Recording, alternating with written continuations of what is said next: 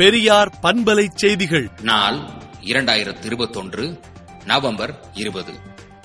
டில்லியில் விவசாயிகள் அறவழியில் நடத்திய போராட்டம் வெற்றி பெற்றுள்ளது என்றும் நீட் சிறுபான்மையினர் நலன் உள்ளிட்ட பிரச்சனைகளில் வெற்றி பெற அறவழி போராட்டங்களை நடத்துவோம் என்றும் டில்லி விவசாயிகள் போராட்டம் அதனைத்தான் உணர்த்துகிறது என்று திராவிடர் கழக தலைவர் கி. வீரமணி அறிக்கை விடுத்துள்ளார்.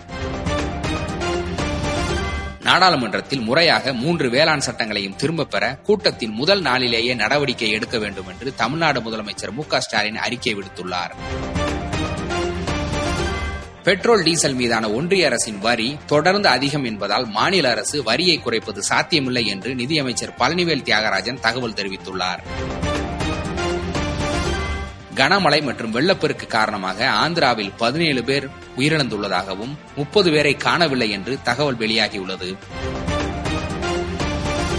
வருகிற இருபத்தைந்தாம் தேதி முதல் விரைவு ரயில்களில் முன்பதிவில்லா பெட்டிகள் இணைக்கப்படும் என்று தெற்கு ரயில்வே அறிவித்துள்ளது. திராவிட லெனின் டி எம் நாயருக்கு சிலை அமைத்திட வேண்டும் என்று வைகோ வேண்டுகோள் விடுத்துள்ளார்.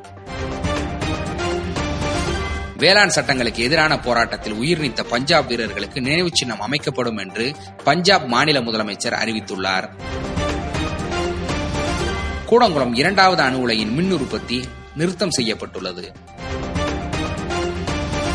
மாணவர்களின் கோரிக்கையை ஏற்று அனைத்து கல்லூரிகளிலும் ஜனவரி இருபதாம் தேதிக்கு பின் தேர்வுகள் நடத்தப்படும் என்று உயர்கல்வித்துறை அமைச்சர் க. பொன்முடி அறிவித்துள்ளார்.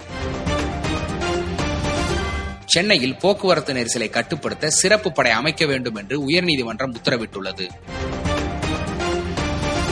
தாயகத்திற்கு பணம் அனுப்புவதில் இந்தியர்கள் முதலிடம் என்று உலக வங்கி தகவல் தெரிவித்துள்ளது. யுனெஸ்கோவின் செயற்குழு உறுப்பினராக இந்தியா மீண்டும் தேர்வு செய்யப்பட்டுள்ளது. கடந்த பத்து ஆண்டுகளில் அதிக கடன் சுமையால் அரசு போக்குவரத்து கழகம் உள்ளதாக தகவல் வெளியாகியுள்ளது.